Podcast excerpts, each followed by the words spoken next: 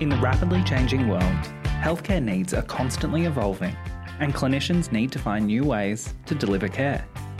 And often the best way to do that is by looking back. Without Marie Curie, there would be no pioneering improvements to medical imaging today. If Edward Jenner didn't inoculate a 13 year old with cowpox, there wouldn't even be a space for Professor Ian Frazer's cervical cancer vaccine. Our clinicians are standing on the shoulders of those who came before them, learning, growing, and advancing. Hindsight isn't 2020. It's our future.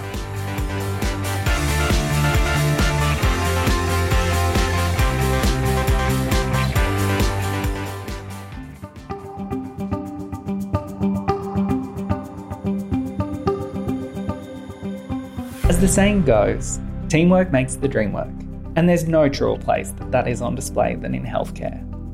Working across professions, boundaries, and care settings, these services are partnering with consumers and jurisdictions to innovate care that is truly patient centred. Sarah Hamilton and Tom Meehan joined us to share how the power of three HHSs are combining to provide allied health brief therapies for the West Moreton, Metro South, and Darling Downs communities. My part today is to introduce you to the model and why we came up with this model. And so I wanted to start with some of the drivers. So, why do we need to look at brief therapies clinics for allied health? What we were doing is in 2017, we'd carried out a project looking at the scope practice of allied health professionals working in adult mental health services. And we've been looking at areas to increase the use of therapies by allied health professionals. At the same time, there's a lot of work going on to look at the increased pressure at EDs. And Sandra Garner's talk on QAS in terms of projects looking at how to take that pressure off ED, but also make it an experience that was a better outcomes for our consumers. Uh, a lot of those conversations were happening in 2017. And one of those things we're really grappling with when we looked at feedback from consumers, families, and carers was around the repetitive process of assess and refer. So we did multiple things. We consulted with our consumers, carers, and families. We looked at our data. So we looked at the journey of consumers who had more than one presentation to ED and what happened uh, with their journey across services in a 12 month period. And we saw a lot of points of transfer of care, but also a lot of cycling back into ED. And so we were looking at, in our current services, what could change to address some of those things. So, the overall aim of the clinics was to make sure that we weren't trying to come up with something else that was just replicating current business. But we overall we wanted to look at improving the experience of those that present at our EDs with suicidal ideation and to also at the same time improve our transfers of care and our partnerships with our community providers and also provide opportunity for our workforce to work to its full scope of practice. I want to give you a quick overview of some of the data that inform this. So, this is data from 2016 to 2018. It shows you that 35% of our referrals into addiction mental health services, and that's around 50,000 people for 2018, come via ED, QPS, and QAS. You could also see there that increasing trend over years, that demand at that front end of the service is going up every year. In terms of what do those presentations look like, so this data shows you that of those referrals into addiction mental health services, just over 73% of them come under deliberate self harm, substance use, anxiety distress, and suicidal ideation. So, when we we're mapping who we were likely to see in these clinics, this gave us an idea of some of those presenting issues. The projects are collaborative. So, this project was in partnership funded by the Allied Health Professionals Office Queensland and the Mental Health Alcohol and Drugs branch under Connecting Care to Recovery 2016 to 21. And the majority of the funding was provided by these services. So, Darling Downs, West Westmorton, and Metro South. And in that partnership and our community scoping, we did a lot of work with our primary health networks and we wanted to make sure the clinics were in the community rather than being in a more clinical setting. So for the Ipswich Clinic, it was based at the Floresco Centre, which is an aftercare initiative, which is a one stop shop for mental health consumers. And we also had one in Darling Downs, so there was a Floresco at that time operating in Toowoomba. For Metro South, the clinic is based at Bayside. We didn't have the luxury of a Floresco centre, uh, and in this case, we used a community health clinic. And this was from feedback from consumers, carers, and families that they would like to receive care in a community setting. So, just an overview before I pass over to Tom to talk about the outcomes of this project. What we developed in terms of the model of service is that we weren't replicating anything else that was already provided. We were complementing current services, and in that, we made sure that we had clinical governance operating procedures in place to support that. Just in case I forget, so for the scope of this project, and it was evaluated comprehensively in 2019, the clinics were mainly driven by allied health, but from the beginning we had nursing and medicine involved in the development of these clinics. And now, post evaluation, we have nursing and medicine providing care in the clinics as well. In terms of criteria to meet eligibility, it was really that referral in from being assessed in ED. When we looked at how many sessions would be required, what we found is that up to six sessions was all that was majority was needed, and Tom will talk about that some more.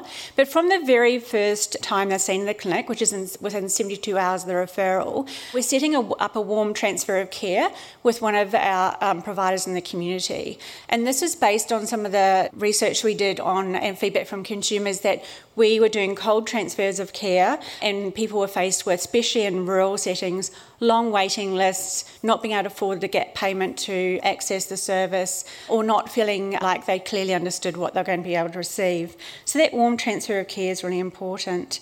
And then while they are in the clinic, they are still supported under our acute care teams and via MH Core. So I will pass over to Tom to talk more about the evaluation. Thank you. Thanks very much, Sarah. My role in this project was to evaluate the initiative and to determine how effective it was. And there was a number of ways that we could have evaluated this program. You'll be sitting there in the audience saying, why didn't we do a clinical control trial? Why didn't we do different types of approaches in terms of evaluation? But what we were trying to do was reach some kind of compromise or between the burden placed on the clinicians to collect data and on the patients to complete questionnaires. So you're distressed, you're in ED, and you're sent to the clinic. So the last thing you want to do is give three quarters of an hour filling out questionnaires, particularly if you're suicidal and highly distressed. So we decided to reach some kind of a compromise between the burden placed on the clinicians and on the consumers. And we came up with this pre test, post test type of measures. So one of the measures in here is the DASS 21. And we were trying to say to the staff, let's try and do something that's useful to you as a clinician. If you're going to complete this measure, let's try and use the data from the measure to direct clinical decision making. So, in other words, determine how ill the person is. The DASS, as you know, very simple instrument, 21 items, measure three different areas stress, anxiety, and depression. So, it's quite interesting to be able to get that from a clinician's point of view. And we thought they were some of the things that a clinician working with the clients could address. There's no point trying to measure psychosis because you won't address psychosis in three or four sessions. But we think you can address anxiety and stress and probably depression. So, just moving along, over a six month period when the program commenced, we got 149 consumers referred to the clinics. And of those, eight declined to go. They said they weren't interested in attending the clinic. 106 attended the clinic within three working days of being referred. So instead of having to wait three months to see a psychologist in the community, they were able to be there in 24, 48, in within three working days. And 86 had previous contact with mental health, but 42% had no previous contact with mental health services. They were just new people who had walked in the door into ED asking to have some help for their distress. And then 64 of those completed all planned sessions, which between one and five.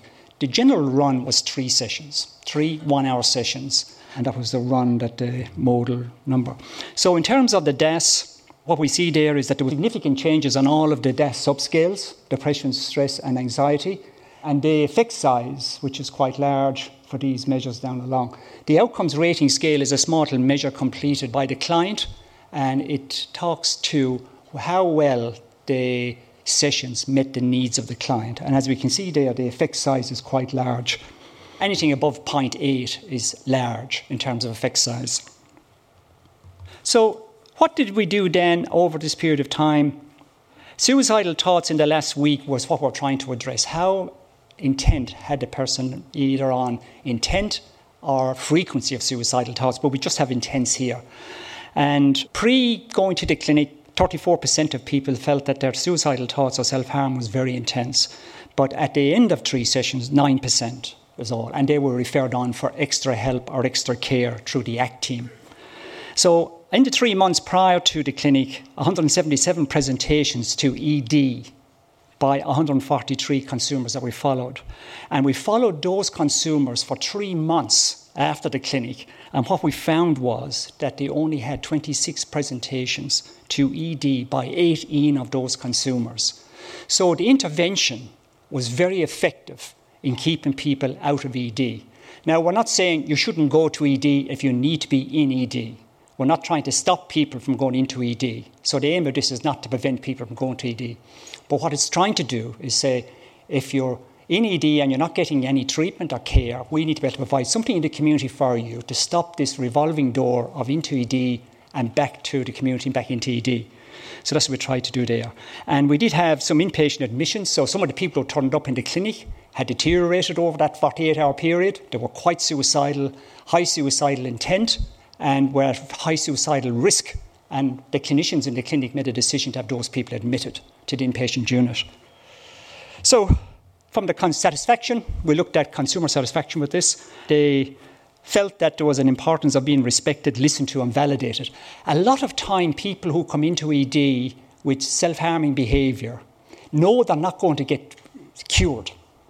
But what they want is some validation from staff to say, look, we accept and acknowledge that you're in distress and we'll try and help you.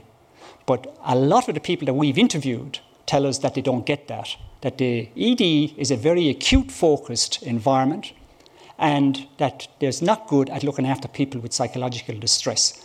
And we invalidate their psychological distress. But if we validated it and said, look, we know you're distressed, we're going to try and do something to help you. A lot of these people will go away feeling that they had some kind of a reasonable service from the ED. And then from the clinicians, there was increased capacity for the clinicians to utilise the therapeutic skills. So having a psychologist driving around the community, treating people as a case manager, they didn't feel that that was satisfying that was de-skilling them. But sitting in a clinic, seeing a person face to face for an hour, they felt a lot more skilled and a lot more, if you like, respected for their skills. And we're just moved along here then to some of the conclusions with one minute to go. That's very good. So the clinicians, the clinics are effective in keeping people safe. I think that's one of the issues in it. None of the people who attended the clinic committed suicide in the three months after attending the clinic. And I was just talking to Sarah earlier on, since we did this study, about 7,800 people have now gone through these clinics and none of them have committed suicide, even though when they come into the clinic, they're highly suicidal. That's why they get to the clinic. They don't get there unless they're suicidal. So the consumer satisfaction is high. There's an enhanced transition between public mental health services and primary health care. So we work very closely with the GPs, referring people back to a GP after four sessions for a mental health plan if that's what's needed. And then we have reduced emergency presentations, increased workforce capacity to address suicidal ideation. So these people who work with these individuals in the clinic feel that now have gained really highly tuned skills in managing suicidal ideation. And we are, in a way, creating tomorrow's workforce, increasing capacity of mental health clinicians to work to their professional scope of practice. So instead of a person coming into ED, getting assessed and referred, assessed and referred, assessed and referred, we're now trying to break that assessment and referral mentality that's developed. And we're trying to provide some kind of intervention that will help that person to break that cycle. And then training pathway for registrars. Originally, when we set up these programs, the, uh, some of the senior psychiatrists were talking about the cost, which we do need to look at. We haven't done a cost analysis of this, but they were talking about the cost and providing very intensive treatment to a small group of people. But now they realise that this is a training pathway for registrars and they're seeing some value in this as well. So they've come on board with it. And finally, I would just like to thank the people that were involved in all of this and the different people on the border. So I will leave it there. There is a final report that we did for Queensland Health, and this is going up on QHEPS, I believe. So if people want to see more about the project, understand how to set up, we did a, a final report, and there's a lot of detail in that about the outcome measures and the programme itself. As always, thank you for listening to our podcast and taking the time to learn about the wonderful work of Queensland's frontline clinicians. To continue the conversation, head on over to Facebook and let us know of any pockets of excellence you think deserve to be showcased. This podcast is proudly brought to you by Clinical Excellence Queensland